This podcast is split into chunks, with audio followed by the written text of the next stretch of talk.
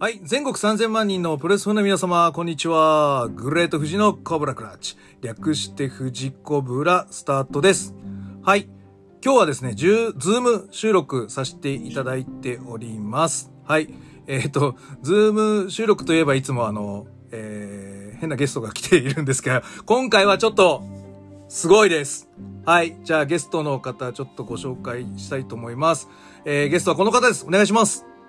はい、えー、サイバーファイトの代表取締役社長の高木三四郎です。あ、おめでとう、ありがとうございます。今回、高木三四郎社長に、大社長にお迎えいただきまして、はい、ゲストとして来ていただくことになりましたということで、通るもんなんですね、これって。はい、あの、基本的に、はいあのー応募してきたやつに関しては、基本、あの、スケジュールさえ大丈夫だったらもう断らないようにしてる。なるほど、なるほど。あ、はいじゃあ、あの、ありがたいことで、ちょっと、私も、そうですね、あの、なんかいろいろ質問するんだったら、ちゃんとした質問しようかなと思って、はいはいはい。いろいろちょっとまとめて、これ大丈夫かなと思ってパッと送信したんですけど、なぜか通って、お、大丈夫なのと思って。はい、ということで、あの。はい。。なので、やっぱりサイバーファイトフェスの2022の、まあ、いわゆる告知という形で、まあ、いろんなところに出てくんですよね。はい、そうです、そうですで僕だから、そのプロレス畑じゃなくて、もっと違う、こう、一般ジャンルの方の募集の方かと思ってたんですけど、はいはいはい。割とこのプロレスのコアな、ニッチな、しかもポッドキャストというですね。いや、全然だから、はいあの、もうメディアというのはもう本当に自分も、あの、まあ言い方的なあれなんですけど、はいはいまあ、何でもよくてっていうつもりはもちろんないんですけども、はいはいやっぱりそのファンの方が率先してやられている YouTube とか、はい、はい、はい。ブログとか、まあそれこそポッドキャストとかは。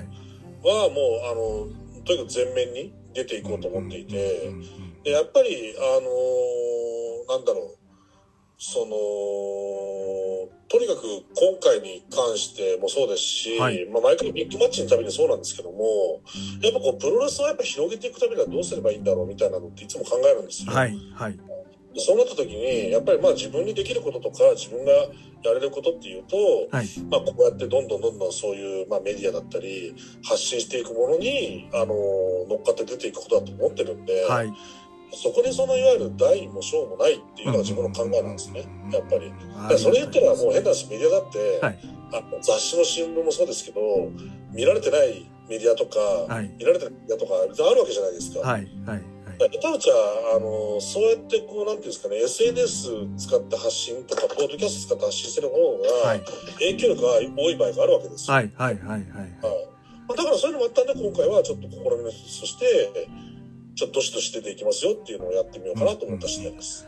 いや、でも、こういう事例があると、だいぶ他のレスラーも出やすくなるんじゃないかなと思うので、えと思いますよ。すごくいいなと。だって、あるじゃないですか、こう、取材する側も、プロレス畑じゃないとこれ聞いちゃいけないんじゃないかとか、はいはいはいはい。なんかあのそうそう尾崎麦子さんの時みたいになんか佐藤光とかガーって言うんじゃねえかとか、すごいこう、こうドキドキしながら、ふ一般マスコミの方もこう気にしちゃうと思うんですけど、こういうのがあると、まあいろいろこう、他のレスラーにもいろいろ聞いてみたいみたいなのが多分出てくると思うので、すごい。いいことかなと思ってるので、すごいありがたいなと思っております。本日は今日、はい。海外ではね、やっぱりそのポッドキャストに普通にその、まあ、海外はそれこそ本当にメディアとファンの方、関係者の方の境目がないじゃないですか。はいはいはいはい。そうですね。はい。だからやっぱり、あの、そこでレスラーが率先してポッドキャスト出たりとか、はいっていうのは別におかしいことじゃないと思ってるんですよ。はい日本でもはいはいそういう時代来るし、はい。はいそうですね。そ、そういう時代が来てもいいんじゃない？その時に、まあなんかその、なんか理論武装しなきゃとか、こういうの粋じゃないとかっていう言葉を用意しなきゃいけない文化にはなってほしくないなと思ってるので。そうそうそう。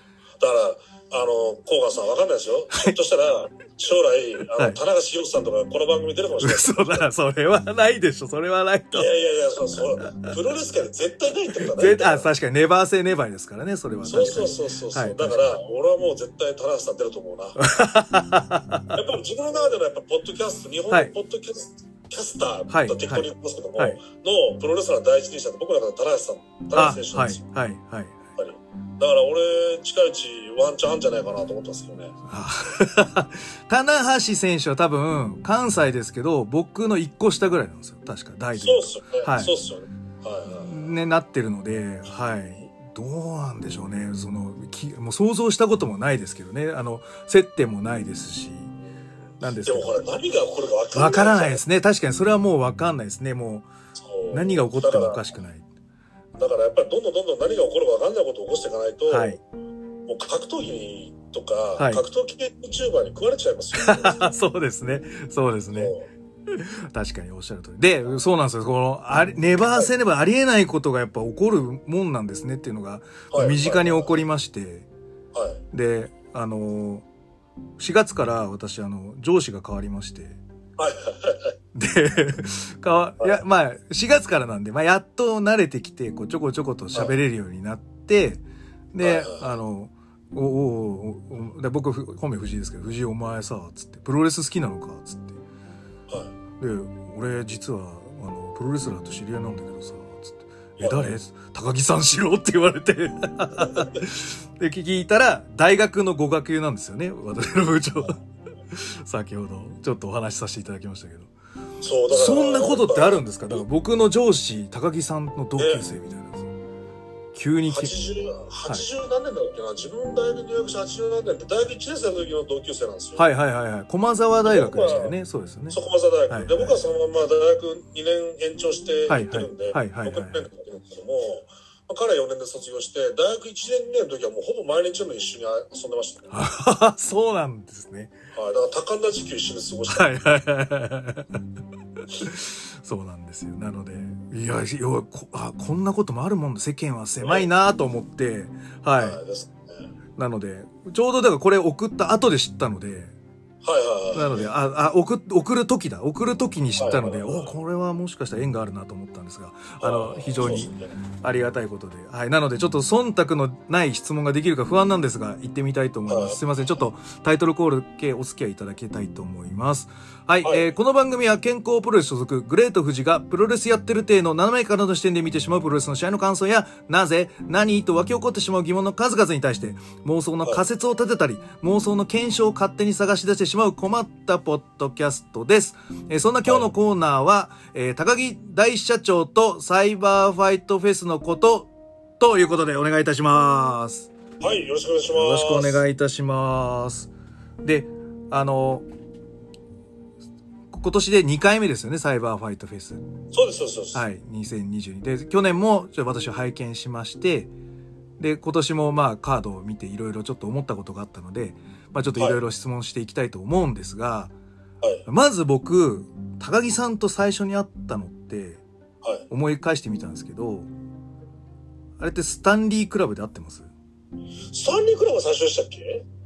スタンリークラブが最初だったと思ったんですけど、最初そこだったかな、いなんか俺、それ質問に書いてあって、最初そこだったっけなと。私もそうなんですよ。どう、いつだったっけかな？ずいぶん前なので、どうかでこう、挨拶してたかなとか思ってたんですけど、ちゃんとお話しして、初めましては、スタンリークラブだった気がします。で、でしたっけ？はい。そっか。なんか自分でも源太郎とか源ちゃんとかから聞いてたんで、はい、はい。そんなに初めましてって雰囲気なかった。はい、はい、はい。多分なんかでやりとりはしてたはずそうですね。。なんか SNS 的なのでのやりとりとかはもしかしたらあったと思います。はい。そうそうそうそうそうそう。そのやりとりはあって、はいそれでの初めましてだったかもしれないですね。かもしれないですね。はい。それはそうだと思いますはい。は。ははいい。。ででも、あの当はい。時、あの当時やっぱり、玄ちゃんとかにも、はいやっぱりアマチュアプロレスの人とか、はい。学生プロレスでプロに通用するすごい人いないのって言ったら、はい。はい。もう、もう、玄ちゃんからすぐ、あの、コーガン選手の名前が出てきたんですよ。そうですか。ありがとうございます。はい。ありがとうございます。それでね、自分多分、はい、はい、はい出。てくださいよってなんか言った気するんですよあの、オファーを実はもらってましたね。あの、そうでしょ？ガンプロで、はい。オファーいただいてました。はい。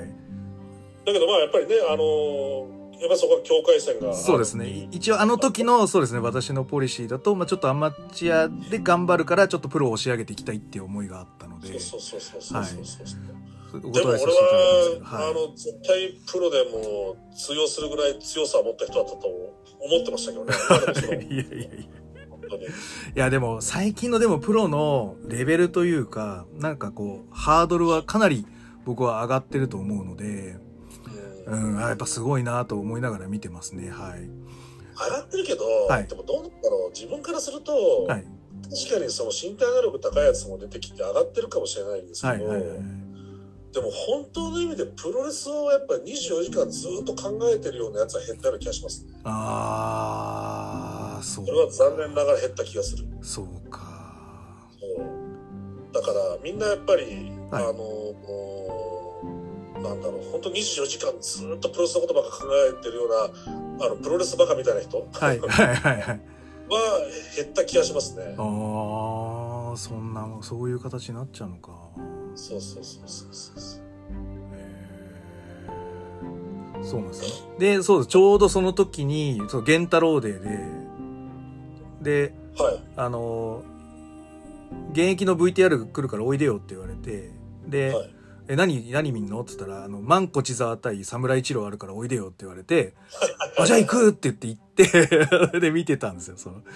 でその、我我々の一個上の世代の学生プロレスラーですごい、その時のベストバウトと呼ばれてた試合だったんで、はいはいはいじゃあ見ようっつって見てたら、あの、変態大社長でいらっしゃいまして、はいはいはいはで、あの、あ、どうも、はじめましてってなってたんですよ。で、そしたらちょうど僕の、なその左隣に高木さんがいらっしゃって、い。で、右隣の方も、まあ、飲んでらっしゃって、僕それ知らなかったんですけど、ちょっとちょこちょことお話が、こう、だって、高木さんは多分ご存知だったんで、話はいしてたら、はあのーそれが、あの、多分今、アイスリボンの三島さんいはいはいはいはい。三島さん、はい。いらっしゃって、はい。で、高木さんが、ちょっと相談があるんですけど、三島さんって言っはいて、あの、多分あの、マッスルで、マッスルの武道館やりたいんですけど、どうしたらいいですか？って言って、言ってて、で、三島さんが、あの、にあの時日本放送ですよね、た確か。そうそうそうそう勤めてらっしゃった。んで、メディアがないと武道館できないっていう話だったんですけど、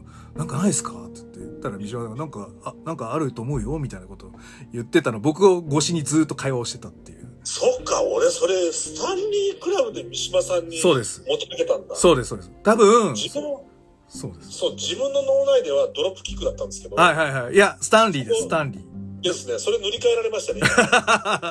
私、承認でこうずっとキャッチボールのこう、テニスのキャッチボールでずっとその会話聞いてたんで。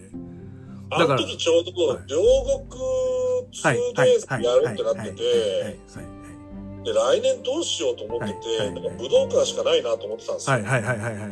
でも、武道館ってやっぱりその公演メディアがないとダメなんですよね。で、それね、言ってたますね。言ってました。はいはい。だからそれがダメでどうしようかなと思って悩んでて、はいで、三島さんに会った瞬間に、はいこれ日本放送じゃんとそう。そうそう。え、えありますよ、ありますよねっていう話になってて、盛り上がってて。あの、三島さん、誰者って聞いたら、そうそうそう。その時に三島さんが、だから、あの、その、最初ノアが旗揚げした時って、はい、はい、はい、はい。あの、日本テレビつかなかったあんで、、そっかそっかそっか。はい。あ、日本テレビじゃあの、その、えっと、あそこ、えっと、あそこ日本テレビか、日本テレビつかなかったんで、ですで、日本放送経由で武道館撮ってるんですよね。そうか、そういうことなんですでそれ島さんなんですよ。はい、はい、はい、はい、はい、あ、はこれ言っちゃっていいのかどうかわかんないですけど、わかんないですけど、流しますクレーム来た。ら、あの、謝っときあ、クレーム来たら謝ります。僕が謝ります。僕が謝ります。はい。責任を持って。はい。そうそうそう。で、なんで、いけるんじゃないか、みたいな話になってたんで、そうそう、だから、マッスルっていうのがきっかけって言ってた、おっしゃってたんですけど、多分 DDT 武道館のそうです、きっかけは、あの時の会話がスタートだったんじゃないかっていうのが、その僕の妄想の仮説だったんですけど、証明されましたね、これ。そうそうそうそうそうそう。ということで、はい。質問のちょっと一発目だったんですけど、これ、そうなんですよ。謎が解けてよかったなと思ってて。でもあれだっから、そうでした。だから僕の脳内ではドロップキックと受けられたんですけど、はい、違いましたね。いや、スタンリークラブでそのきっかけは、多分その後ドロップキックとかで多分打ち合わせとかされてたんだと思うんですけど、はい。そうそうそうそうそうそう。多分ファーストのファーストはスタンリークラブだったなっていうところですね。はい。そうですね、はい、そうですね。うわ懐かしいな。いや、な、いや、そうなんですよだ。もう、もう10年以上前ですからね、もうそれもね。だから2010年に。まさにそうそんなもんですよね、10年ぐらいです10ね。年にやったんだ。はいだから、10、11年とかの、はいは頭じゃないですかね。とか、そうです。10年のお尻ぐらいですよ、多分。はいこの時の話が。はい。とおおいう、そうです。僕と高木さんの出会いです。はい。そうですね。はい。いやいやいや本当にありがとうございます。いや、とんでもない。そんな中で、はい、こんなご縁をいただきまして、ありがとうございます。ということで。はい。で、このま枕置いといて、はい。ちょっと本題の方にちょっと入っていこうと思います。で、あの、はいサイバーファイトフェスのはい。期限とか、ちょっと教えてもらいたいんですけど、ちょっと僕不勉強ながらというか、ロ期限期限っていうのは、はい。あの、思っそうですね、こう、どう、これってだかた、ら、ななんでそう思ったかってことですか？そうですね、そうですね。そうですね。はいはいはい。やっぱフェスってあの、ロックフェスとかああいうフェスのことですよね、なんかイメージは。もともとね、だからやっぱりその自分ってやっぱりそのプロレスでフェスできないかなってずっと思ってた人で、はい。それこそ多分ご存知だと思うんですけども、2006年に、はいあの、プロレスエキスポっていう、はいエキスポかな？はいっていうのをやって、やって、その、私行きましたよ。ですよね。はい多分出てますよね、確かね。出てますよ。出てますっていうか、客としていて、で、しかも、客として出てるんです。で、あの、その日が8月20日で、はい。で嫁の誕生日なんですよ。で、嫁の誕生日なのに、レックス、レスルエクスポちょっと行かなきゃと思ってて、はいろいろ画策して、あの、はいお台場の、ちょっとコース料理食べに行こうっつって、はい誕生日連れてって、はい。コース料理食べさせて、で、ちょっと散歩行こうよっつって、お台場散歩しようって言って、あそこまで散歩してって、お、なんかプロレスやってるよって、こう、嘘ついて、そのままこう入ってってっていう感じで見たんですよ。でも、その時、その、はい、あの、デスマッチで蛍光とバーン飛んだりとか。電流爆破ボーンってなってて、怖くで、ビビっちゃって、それ以来、あの、プロレスは来てくんなくなりました、嫁を。そうなんですね。そうです、そうです、そうですそうです。なので、そう、だから、レスルエクスポの雰囲気は知ってます。あの、あー、なんかいろんなとこで、なんか、はいはい。リング二つぐらいありましたよね、なんかね、あれ。そうです、ありました、ありました。はいはい。えっと、二つ、三つでしたっけ？もっとありましたっけ？二つにはい、プラス、マット敷いて、あーそこでサバイバルトップさんやったんですよ。はい、はい、はい。と、はいえっと、えっと、あアイスリボンの初期。だからまだガトー・クーニャンかな？だったはい、時から。はい、はい、はいちょ。っとままあ、ガトー・クーニャンの時代だったかもしれないですけど、はいそう呼んでるんですよ。はい、はい。そうです、そうです、そうです。なるほど。だから、あの時もいろいろややこしかった、大変だったんですよ、本当に。大変そうでした。だってレスラーもどっち行ったらいいか分かんなくて、あの係の人に、私どこ行けばいいの？みたいな、あの、その時下田美馬さんがパニックってました。私どこ行ったらいいの？みたいなことでずっとき切れ、ヒステリックで切れてまして。あ、声声、って思いながら見てました。はい。でしたよ。はい、はい、はい。はいっていうのありつつの、やっぱああいうイメージだった、その、お祭り感みたいはいはいはいはい。そうですよね。そうですよね。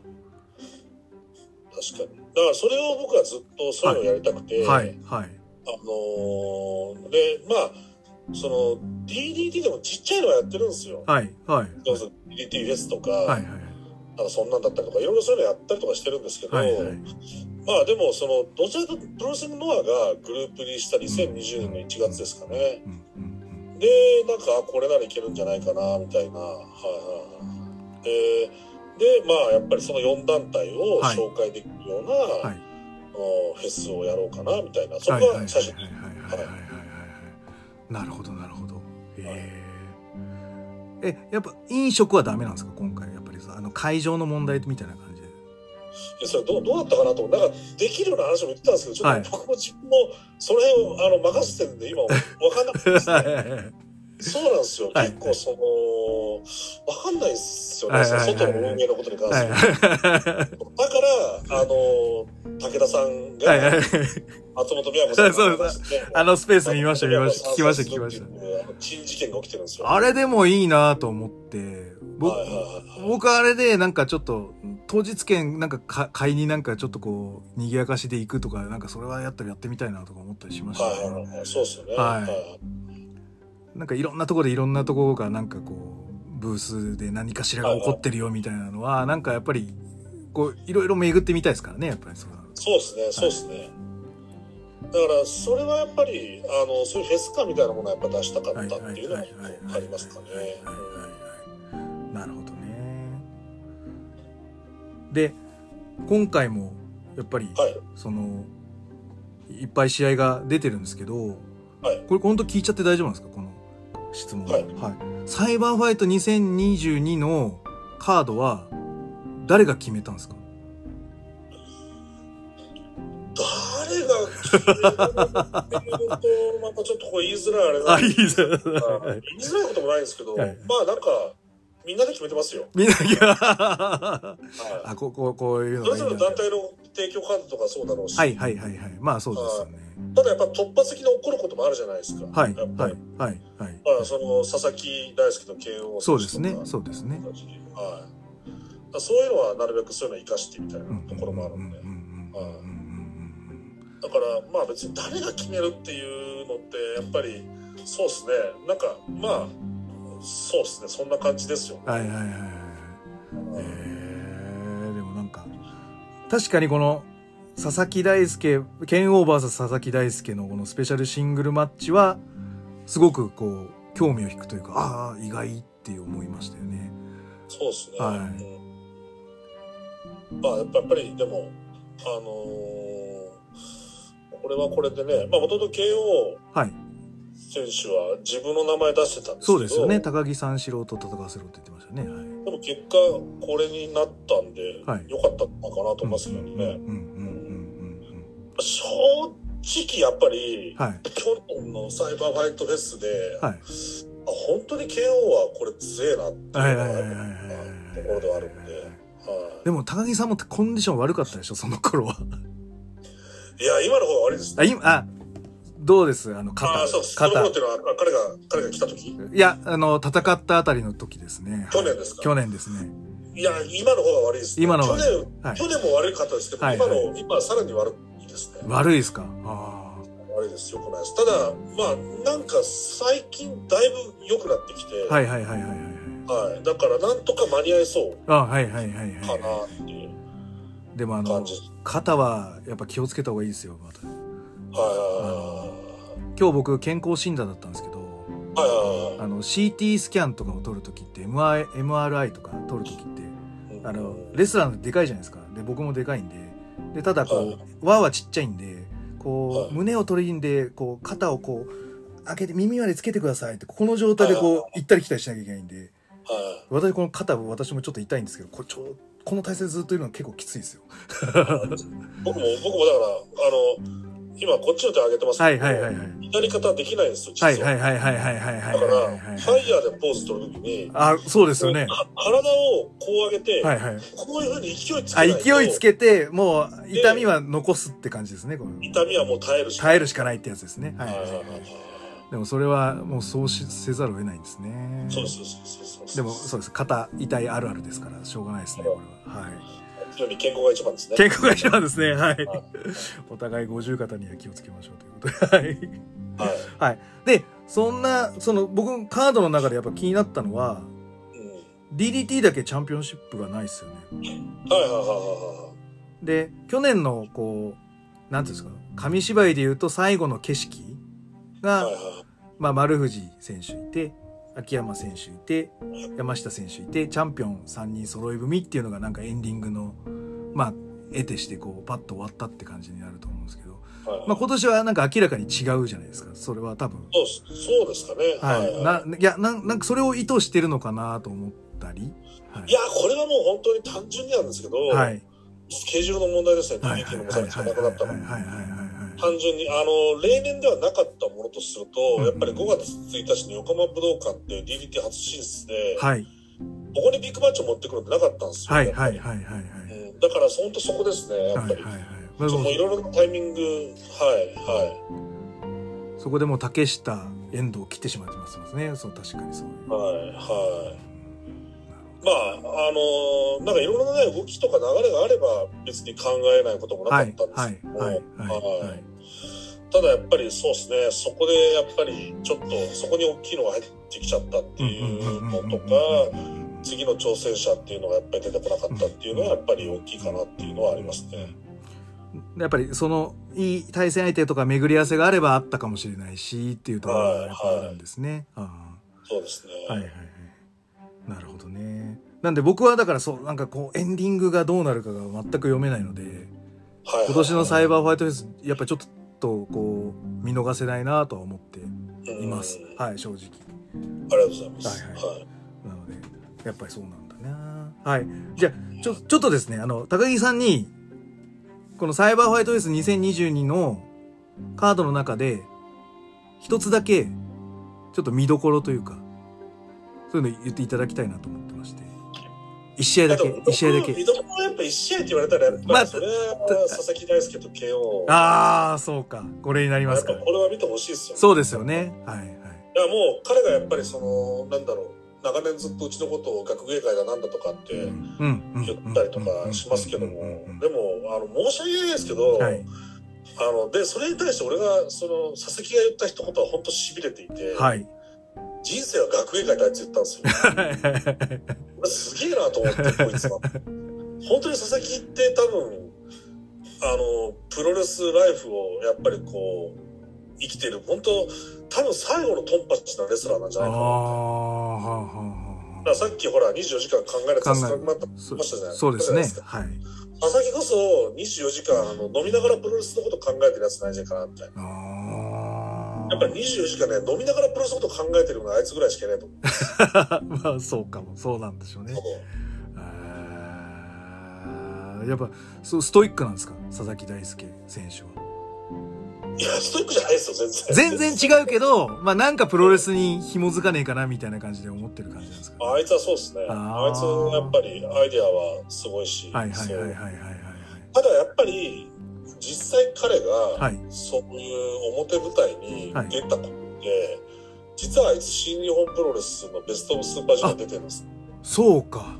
はいはいはいはい。実はそれ以来なんです。はいはいはいはいはいはい。あの、やっぱりディック統合の一番弟子っていうのは伊達じゃないし、うんうんうんうんうん。だからやっぱりそういう意味では、あのーあの、佐々木っていうのは本当にすごい。やつですうんうんそう。信じられる。そうですね。ス技術というかスキルというか。そうそうそうそう。多分日本のプロレスラーの中でもトップクラスじゃないですかね。うんうんうんうんうんこれ長島翔子に対して思うことなんですけど、はい彼女はやっぱり女子プロレスのいわゆるその技術と呼ばれてる部分の中では彼女はもう間違いなくトップクラスですよトップクラスですかね。はいはいあはのーもっとね俺そこを出した方がいいと思ってるんですけど、本。人がそう思われたくないのか、はい東京女子がそうしたくないのかは俺は分からないですけど、はいはいはい。でも中島翔子というプロレスラーは、はい本当にあの日本のまあ全ての団体を合わせてもそして世界中の団体を合わせても、本当に5本の指に入るぐらいのテクニックなんだと思います、はいはい。彼女は。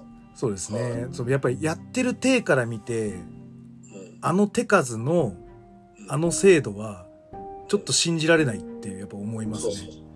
でそれをこうまあだからそのフォンデーションとともに培ってくるスタミナとか技術とかが合わさってなんですけどこう畳みかけのこの速射法というか止まらない精度っていうのがやっぱりもう素晴らしい。でそうなんですよ。私そうなんですよ。なんか多分抑え込みの技術とかはああいうのも出そうと思ったら出せるんで昔はヨーロピアンクラッチ出してたりとかいろいろ。多分今はこう削っていく作業っていうのがされてるんだと思うんですけどそうですね。ボーイミーツガールじゃないですけどそういう人と会えばそういうプロレス。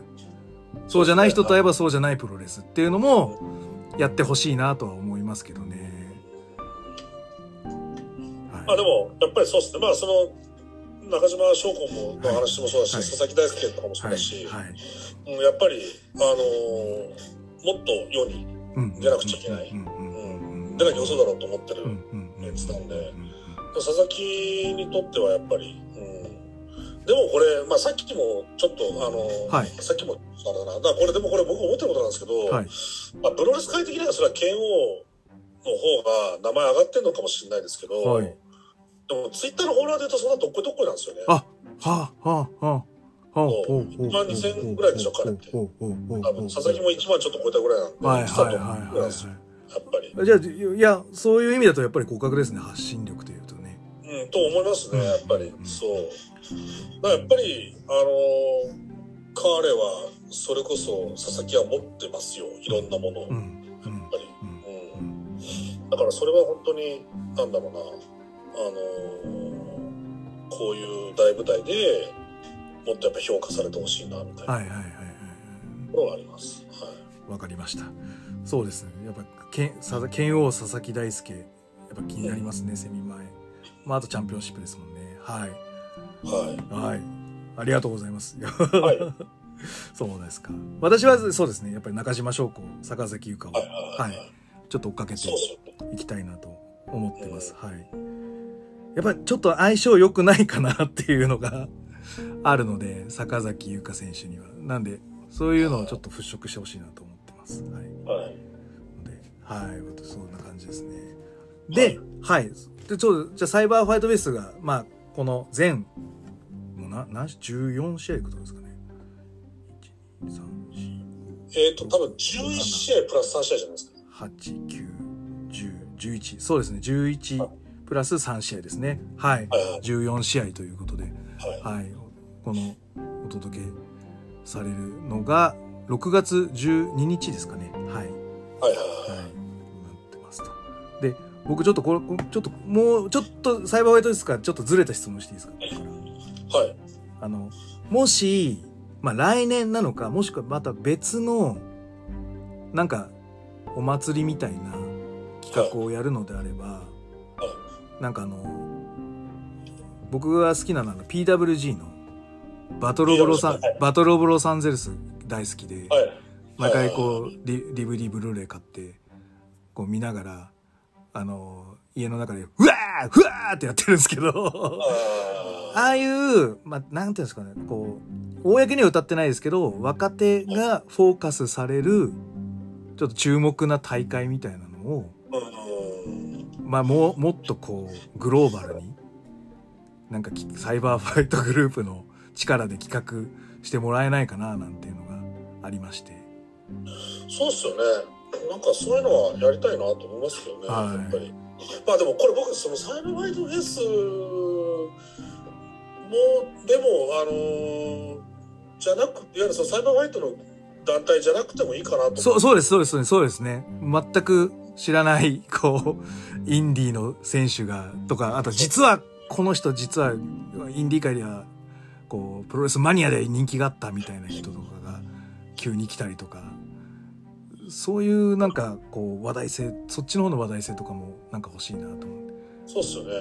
うん。でなんかそんなのあった方がいいかなと思って。で、そういうなんか若い世代でギュッと集まった、なんかいい思い出っていうのは、なんかこう、バーンって生きるじゃないですか。どっかで、はい。そうですね。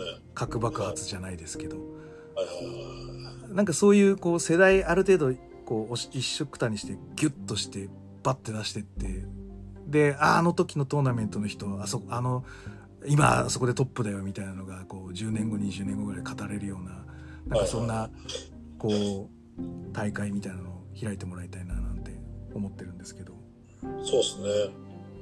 確かに。なんでだからそういうのはね、はいなんかやりたいなと思っていて、はいやるならでも本当にまあなんかあのー僕もともと去年一昨年ぐらいかな、はい考えるのは、はい。やっぱそのまあ若い選手っていうくくりよりは、はいはい。どちらかといえばやっぱハイフライが冷たいなっていうのがはああって。やっぱりそのすげえことやってるみたいなのっていうのがやっぱ作らなくちゃいけないじゃないですか、あはいやっぱりはいはい私として。はいで若い選手だとやっぱどうしてもそのキャリア的な部分での頑張れみたいなはいところがあるの出てきて、まあ、それはそれでもちろん全然悪くないですよ。それはそれでやっぱりそうですね。されたものだとは思うんですけどでもなんでこんなことできんのみたいなやつったらはい。集めたいなと思ってて、はい。はい。もう超すげえ超すげえって言いたいですよねもそうそうそうそうそう、う。声なんかそこはなんかやりたいなあでもいいですね。増えてるんでやっぱり。そうですね。でもそそんな中そうですよね。ノアは忍者マックを抑えました。はいはいはでグレートはあのジャック・カートウィル。いはいはいはいはい私あの1月ぐらいにこの富士コブラでジャック・カートウィルを大々的に宣伝してたんですよ。こうはいはいはい。こいついいぞと。側転ばっかするけどめちゃくちゃやるからみたいなこと言ってたらバトル・オブ・ロサンゼルスでちょっとアホなことしてたりとかいうので徐々に徐々にちょっと人気があってこの前グレート見てやっぱりすごかったですよジャック・カートウィルは。そうですよね。はい。まあでもやっぱりあのーまあこれはサイバーファイトというか、はい。あ DDT でもちろんそれは考えてるんで、はいはいはいはいはいあはい。あのいいの見ますよ。はいはいはいはいああでもそれは期待したいですね。ありはがとうございます。じゃあちょっともう一個その、またちょっと外れた質問なんですけど、さっきのその、忍者マック、ジャック・カートイルとか、その、だん、どん、だんだん、あとは、新日でエース・オースチンとか、そこら辺の、だんだんいい。レスラーが、外人レスラーが、日本に入ってきてると思いますし、はい今回サイバーファイトフェスで言えば、あの、杉浦軍対外国人組の X、まあ外国グル人グループなんで X 外国人なのかなっていう思ったりしな、したりする場合もあるんですけど、まあそんな中で、こう、サイバーファイトグループで、そうさっき言ったその DDT も呼びたい、呼べそうな選手って、はい。まあだから本当に企画してるのはまあ名前伏せといていただいて結構なんですけど、ちょっと僕が、はい僕はちょっと、このレスラーどうかっていうのをちょっと言うので、はい呼べそうかどうかをちょっと、こう、高木社長に判断してもらいたいなと思うんですけど、いいですか？はいはい。でもはい。ちょっとこれそうっすねまあ誰っていうのは言えないですけど、はいはいはい。考えてるのは一人いますよそうだ、ま、マジなやつは言わないでください。マジなやつは。あの、本当そう、それは我々は、こう、ドーンと発表されて、わって驚きたいので、はい。マジなやつは言わないでいいんですけど。あの、まあでもはい。まあでも大体もうみんな見てるところ同じだし、はいはいはい割とそういうちょっとこの人期待だなって思うのってやっぱはい名前上がるじゃないですか。上がりますね。はい。はだからでそういうのはやっぱりチェチェックしてチェックしてないわけじゃないし、はいはいはい。はいだからやっぱりそういう意味ではなんだろうもっと海外に僕は目を向けてやっていきたはいいなみたいなのがはいじゃあ、もし被ってたら、まあまあ、ノーコメントから適当に話をそらしてください。はい。はいまず、ちょっと第一の選手。はい。カーラ・ノワール選手。はいえっ、と、プログレス所属です。イギリスの、まあ、団体の方で。あの白鳥の水着それです。それです。それです。それですうん。もう僕はもうみんな、なんか日本でこの白鳥の湖で入場するカーラ・ノワールが見たいです。はどちらかというとノアで見たいですね。だってクリス・リッチウェイ同じですから、プログレスで。経由で呼べないかなというのがありましはいて、すごいこれ、お願いしたいなと思ってます。カーラ・ノワールどうでしょう？高橋さん選手。あ、あの、はい。あの、わかりますよ。わかりますよ。ぜひぜひ。こここに書いてる人たちみんな知ってます？わかります？よ。そうですね。はい。じゃあ続き、続きまして、続きまして、そうですね。あの、マーティー・スカル。はいはいはこれもノアで見たいですね。い。うん。これちょっと別の問題がありますよね。なんか。ので、なんとも言えないんですけど、僕は見たいんですよ。はい。はいそうですね。はい。一応僕のあの、このグレート富士のコブラクラッチってやつは、あの、チキンウィングってやつの、あれをパクってコブラクラッチに書いてるだけなので、うん。割とメインで見たいのがこのマーティー・スカルですけど、はい。これも見れるんだったらノアで見たいですね。はいはいっていう感じです。はい。はい。はい。ただ、カーラ・ノワールさんもなんかちょっとお仕事、嫁さんのバレエ教室のなんかお手伝いされてるとか、なんかそんな感じですんで、まあなんかそんなにこう長期休暇をできるのかみたいな問題があったりはい。すると聞いてます。はい。あとさ最後もう一人だけ、はい。これあの、ちょっとうちのフジコブラだけで多分注目してるかもしれないですけど、メガバイト・ルーニーっていうレスラーがいまして、この選手、まあ、ゆ一応退役軍人キャラで、で、はい。はい。あの、生計を立ててるのが、まあ、大食い大会で生計を立ててるよっていうはギミックのキャラなんですよ。ない。ので、はいホットドッグの早食いが得意っていうので、入場でウエストポーチ持ってきて、あの、ホットドッグを中に仕込んでると。で、こう、クラクライマックスになってくると、ウエストポーチからホットドッグを取り出して、うん。ホットドッグでピープルズエルボーをするっていう。はいはい。で、こうホットドッグ持ったままエルボーをこう落とすっていう。はいはい。これが、あの、売りの選手なんこの選手、DDT で見たいです。はいはいはホットドッグっていうこうキラーワードもなんか DDT なら活かしてくれそうだし。い。確かに確かに。はい。まあでもそうっすよね。なんか、うん。なんかそういう、なんかこう、キャラ、キャラクター濃い濃い。は、やっぱそうっすよね。はい。やっぱり。はい。はいうん。確かに。なので、まあ、あの、お眼鏡に叶えばぜひちょっと呼んでいただきたいですし、なんか実はもう動いてたみたいなのがあったらまあなんか後で驚きたいなと思ってますはい、はい。ぜひぜひ。はいぜひはい。ででもあれですよね今だから竹下幸之助選手がうんアメリカ行ってはいはいはいいろんなアメリカのインディを回ってくる中ではい。はい。ちょっと竹下俺も日本に行きたいんだ俺を DDT に呼んでくれっていうのってやっぱり多いんじゃないですかねやっぱりこう多いと思いますよ。ですよねはい。多いと思います。すごく多いと思います。メガバイトルーに竹下幸之助にちょっとこうアプローチかけてくれって思うんですけど、はい。い。や、でも、でも絶対そういうのは、多分あいつ、日々、はい。あの、はい。はい。はい。あの、なんだ、だって、売り込まれてると思いますよ。そうですよね。ではい。僕は本当に竹下幸之助さんのなんかこう思ってる論理みたいなロジックとかいうかそういうのはもっとアメリカのポッドキャストの人に喋ってもらいたいなと。うーん、そうですね。絶対感銘を受けるというかだって成功してあの体だしはいはいはい。そうですね。成功してあの動きをしてるわけなんで絶対海外のポッドキャストはもっと拾ってもらった方がいいと思うんですよね。はいとはいそうですね。はい確かに。なんでじゃあそのはいその3選手とで僕はあのもし AEW でやんなかったら竹下幸之助対キース・リーが見たいですはいはい。そうっすよね。もし AEW でやんなかったら DDT を AEW やっぱいい選手多いっすよね。いいですねもうやっぱりキャラ立ってますしやっぱ多いなぁと思って。自分プロデュースがやっぱ長けてる人が多く集まってくるのかなという印象ですねだ WWE だとなんかちょっとこうメイクされちゃうじゃないですかやっぱりはいはいはいはい。AW だとやっぱ自分プロデュースじゃないと生き残っていけないみたいな、こう字の濃い人が生き残っていくような感じがするのでうん、確かに。いいかなやっぱりあの、キャラクタービジネスだと思うんで、はい。やっぱり気良くなかったらダメだと思うんですよね。そうですね。そうですね。り。それはあのすごく大事だなと思いますよ、やっぱり。はい。はい。はい。はい。なのでこの外国人選手ちょっと期待しております、結構でもやっぱりい。い、い。い。線つい。てるなと思い。ますよ、やっぱり。あ本当ですかうん。さ、さすがですね、ありがとう。ござい。ますそう。もうジャック・カートが世に出てしまったのであのはいそうですね。これからの掘り出し物は、はい。あ、でもそうなんですよ。ややっぱいろんなプオタの界隈の人たちも、やっぱりいろんな情報を私くれるので、ポはいはいッドキャストでこう喋ると、いや、これも見とけ、これも見とけっていうのがやっぱりいいただくんで、そういうのはすごい参考にしてますね、だいぶ。ああ、なるほどね。やっぱプオターの力はやっぱすごいですよ、ネットワークは。はい、素晴らしいはい。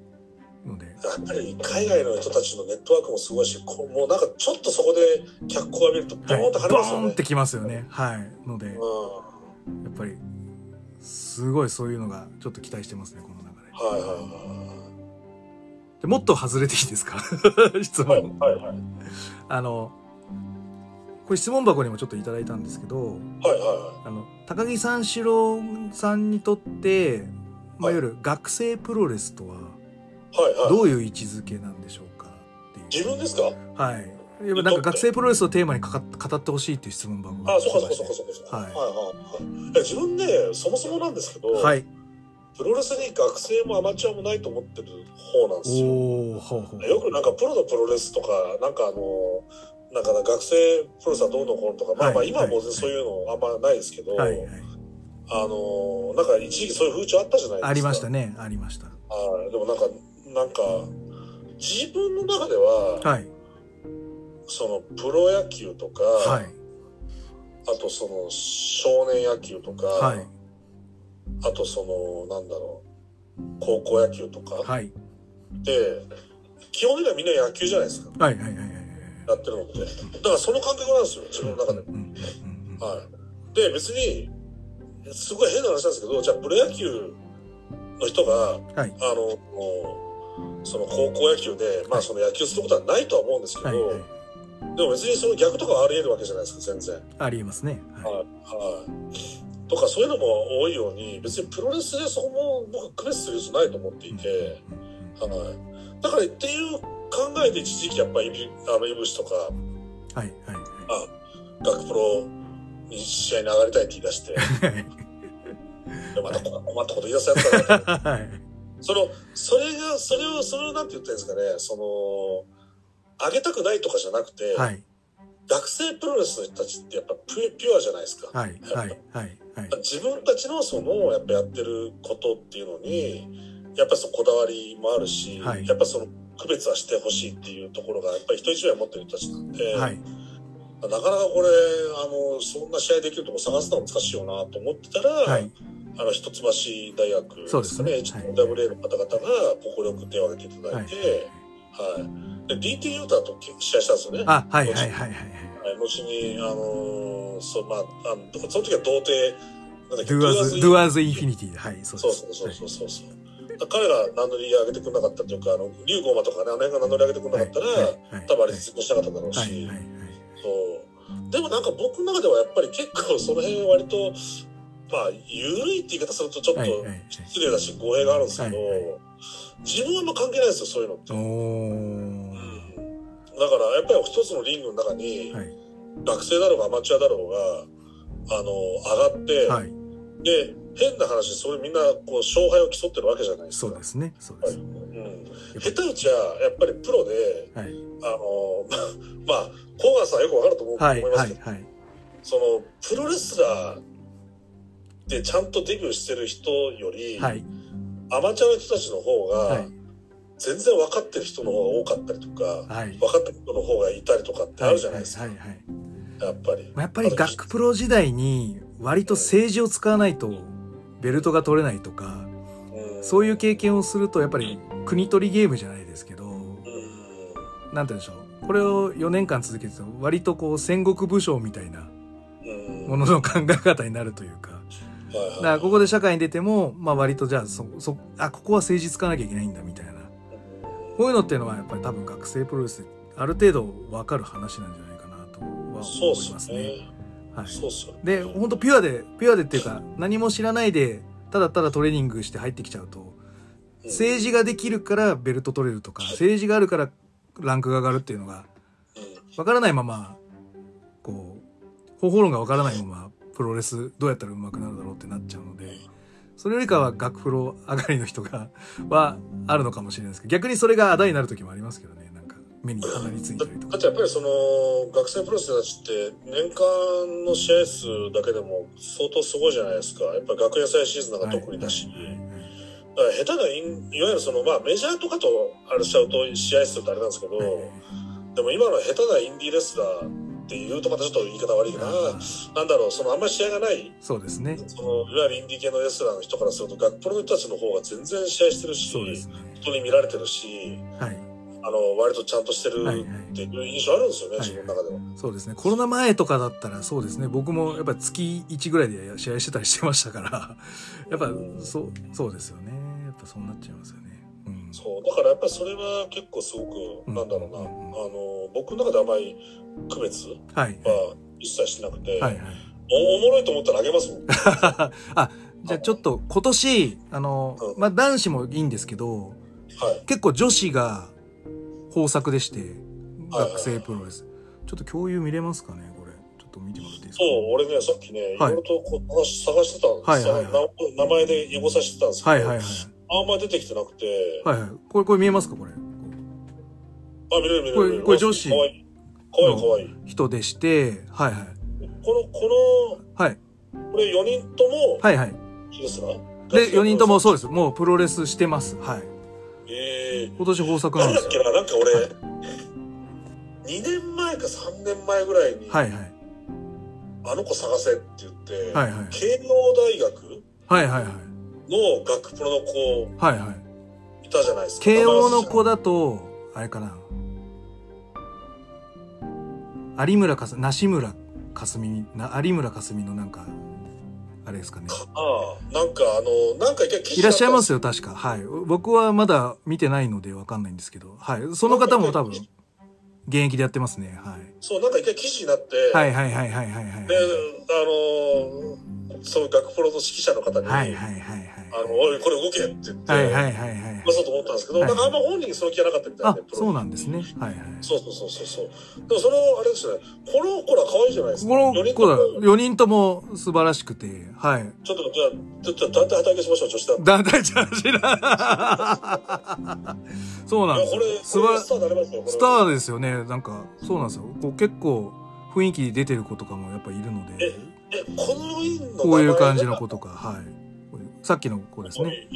結構いいですよね。あの、トロトロチツキ選手っていうの結構雰囲気。この子はトロトロ実トロトロトロチツキ選手です。はい。とか、そうですね、この部分でいくと、これが、これがね、フェラリサ選手ですね。えー、あ、でも、はい。あのー、セラさんっぽいな。そうです。で、で身長が170、結構後半ぐらいまであって結構背の高い選手です。えーで、なんと、デビュー戦がアイスリボン道場っていう、フェラリサがセラリサの道場でデビューっていう、すごい、えはいですね。トロトロちつきさんは、はい、はい。あのー、でもツイッターのアカウント発見しましたね。はい、はい、はい、はい。でこの選手がミッシェル選手ですね。はい。このおおこの子もいい。この子もそうです。そうですね。はいやっぱドキドキしますよ。やっぱり制服見ちゃうと。はいいいですねとか。そうですね。で、この子が、この人が青井空次郎選手ですね。はい。青い。青井空次郎。へー。はいこれ、団体どこになるんですか、皆さん？えっとですね、青井空次郎選手は、えっとですね、ゆうちの UWF と NKW。ダブル所属。えで、フェラリサ選手は UWF、うちの選手ですね。ーで、トロトロチツキ選手と、さっきのミッシェル選手は、あの、一橋です。H で。はいはいはい。すごい。すごいですよね、なんか。こんなに。はい。これ、甲賀さん、ちょっとこの子たち抱えて死んだって畑します。いや、もうやっぱね、今ね、こう、スターダムと東京女子があ、こう、ボーンボーンといてやっぱりこう、今女子プロレス界も戦国時代にはい。はい。でもやっぱり自分もちょっと多少ひねくれてるんで、はい。はい。あの、やっぱそことは違う、こう、第三勢力があって、やっぱこの、ほら、第三勢力マニアとしては、はいはいやっぱこの新日本プロレス、全日本プロレス、国際プロレス。国際プロレスですね。はい。もしくは新日本プロレス、全日本プロレス、UWF みはい。たいな。はい。はい。第三勢力マニアとしてはですね、はい。はい。やっぱりこうプロレス界第三勢力がないと面白くないんですよ。そうですね。そうですね。だからやっぱり、あの、やっぱりこうね、女子プロレス団体、はい。今、旗揚げしてえなとか言って、そうですね。でこれが、その、あの、こう、若手、今、今、今コロナなんで、やっぱりちょっとはい入、入門選手がちょっと少ないので、はい学校の現役の子たちで、ちょっとこう、合同工業みたいなのやってたら、もう、い一つの工業でこの4選手見れたっていうのがあって、ああ、素晴らしいなと思って、はい。はい。ぜひ、高木選手に、社長にご紹介しようと思って、はい。あ、ぜひぜひ、ありがとうございます。はい。いや、でもやっぱり今ちょちょうど HWWA さんのはいなんか、ツイッターのアカウント見てて、はいはいはい。青山、青山カンフージェネレーあ、ション。カウアウアカンフージェネレーション。はい、そうです。そうですでもやっぱ、ド、ドピューマッキンタイヤそうです。ドピューマッキ、あ、ドピュー君も結構、はい、あの、体作って頑張ってましたね。はい、そうですね。あとこのパイパンミッシェルデビュー戦って、そうこれだからミッシェル。これがミッシェルです。ミッシェルです。パイパーミッシェルです。そうでらパイパンミッシェルって言うんですね。す。そうです、そうです、そうです。これは幻想あるなはいはいそうです。えー、すごいなでもやっぱなんかそういうのね、やっぱり、そう。ウーバーアナルとかも。あ、ウーバーアナル、そうですね。はいトップ選手ですね。はえ、HWWA の今のロゴマークって、い。はい。めっちゃ DDT の似てるじゃないですか。いや、今、今知った。すごい。よ寄せてるんじゃないですか。はいやでもね、やっぱりインチキ万歳って言葉はいい言葉ですそう、いい、いいい言葉ですね。本当好に。きですよね。はいいや、ありがとうございます。あ、そういい方です。はい。々。はい。という形で、まあ、そろそろちょっと時間も時間なので、はい。はい。他にもちょっと質問したいことはあったんですが、はい、ここら辺でちょっと締めたいと思います。はい。じゃあ、ちょっと最後、高井さん選手、あの、告知をお願いいたします。はい。えー、そうですね。はい。あの、6月12日に、あの、サイバーファイトフェス埼玉スーパーレン大会あります。まあ、本当にあのーサイバーファイトが運営する4団体ですね。えっと、DDT、東京女子プロレス、ガンバイプロレス、プロレスというのは、えー、がですね、それぞれとやっぱり持ち味を発揮できる、あの、工業ですので、はい。ぜひ皆さん、あのー見ていただければと思います。そして、あのーもし、えー見に来れない方はですね、レッスンユニバースもありますので、ぜひそちらでも見ていただければなと思います。あの、宮古子さんに当日券買いに行くのもありですよね。はい、ありです ありですね。はいはい。はい。ということで、はい。今日のゲストは、えー、高木三四郎社長、大社長におかお越しいただきまして、お話しいただきました。本日はどうもありがとうございました。どうもありがとうございました。はい。それでは全国3000万人のプロレスファンの皆様、ごきげんよう。さようなら。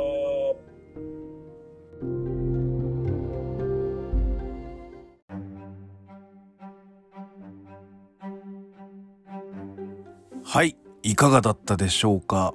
えー、高木大社長との、えー、対談という形でお送りさせていただきました。今回の藤子ブラです。あの、言いそびれたところあったかなと思って、あのー、いろいろちょっと考えてはいたんですけども、あの、エンディングコール あの、忘れてたので、はい、えっ、ー、と、後説踏まえて、はい、ちょっとそれだけ申し上げておこうと思います。多分、他の人では、ないネタを割と出せたと思うので、あのー、いろんな人に聞いてほしいなと思うので、はい、あのー、いろんな感想が欲しいなと思いますね。あの、一つだけ妄想の仮説ぶっ込んでおきたいと思います。これ多分、遠藤哲也ケニ・オメガ交渉してましたね、これ多分。間違いないと思います。はい。で、タイミング合わずで、だこれにあれがあったらもうボーンでしょうね。だけど、まあそうじゃなければ、こう、自説じゃないというか、まあモメンタムじゃないからっていう形で、あれになるって。まあだからそれはそれで納得の流れだったんじゃないかなと妄想の仮説しときますよと。あともう一つ妄想の仮説。あの、私がご紹介した外国人選手の中で多分、狙ってる人いますね。はい。だ、だ、誰かはわかんなかったですけど、うん、いますね。はい。ということなので、期待していいかな。メガバイトルーニーかな。いや、でも、3人誰が来ても俺は嬉しいので、ぜひ成功してほしいと思っております。はい。で、そんな感じで、えー、エンディングのところ行ってみたいと思います。はい。はい。グレート富士のコブラクラッチでは質問感想をお待ちしております。グレート富士の質問箱。え、質問箱ってなくなっちゃうの？え、じゃあ、くにさんの、あのー、新しいサービス、あのー、見て良さそうだったら、パクっていいですか？パクっていきたいと思います。と、えー、Twitter DM、えー、などなど、えー、ご感想をぜひ、あの、今回は特に感想を欲しいです。はい。あ、あんまりプロの方と、今までは接しないようにしてきていたんですよ。あのー、まあ、アマチュアプロレスやってるっていうのもあって、あのー、いろんな、うん、なんかこう、ご迷惑かけないように、みたいな形で、あのー、なるべく、はい、あのー、見えないように過ごしてきたんですけども、なんか、そう、こういう形で引き出せたりとか、いろんな、こう、見せ方が、もしできるのであれば、うん、そうですね、プロレスラーの方ともお話ししたいなとグッドにできればね、お話でグッドにできればいいかなと思ってきました。うん。ので、ぜひね、こういうの良かったとか、まあそそうでもなかった、含めて、あのー、ご感想を、今回はマジでいただきたいななんて思って、マジでっていうか、今回はなんか、なんかいろいろ指針にしたいので、こう、お、なんかもらいたいななんていう気があります。はい。うん。で、あのー、ま、まさに、ハッシュタグ富士コブラ、もう、だけ、あのー、書いてもらってつぶやいていただいてもよろしいので、うん、俺は、こう思ったとか、はい。も、なんで高木三四郎選手そこを突っ込まなかったんだみたいな あの、しっかりのものを含めて。あ、一個だけ、えー、っとね、あ、そうそう、ごめんなさいね。あの、プゴと聞いてますか？って聞こうと思った時聞きませんでした。すいません あとね、聞けなかったのは、あの、もし、NXT ジャパンが、日本侵攻をしてきたらどう対処しますかっていう質問があったんですけど、うん。コロナじゃなかったらおそらくまさにこの2021年ぐらいに NXT ジャパンができて、まあその後、トリプル H が鋼鉄になって 結局ダメになっちゃったって感じの結論なのかもしれないけど、あったと思うんだよね。で、日本侵攻したら、オイソルとは手引けないので、まあだからそこはそこでバトルの戦略、まあバトルはずっと仕掛けていくはずなので、その中でどういう経営戦略するのかなっていうのはちょっと気になりました。けど、まあそれは、あの、聞けなかった、あの、どうかなと、はい、いうところでございますという話です。はい。どうかな?こういうの聞いとけよとか、あれば、あの、また、こう、次、次回のネタに貯めて、はい、何かしらしていきたいと思っております。あと、そうそう、こういう人の話が聞きたいとか、あれば、言っていただければ、オファーしに行こうかな、なんて、はい、あのー、ちょっと思ってみたりしましたよ。うん。なので、うん、な、なんか、うん。いい経験させていただきました。ありがとうございます。はい。あのー、いろんな方、感謝いたします。はい。ということで、えー、改めて、全国3000万人のプロレスファンの皆様、ごきげんよう、さようなら。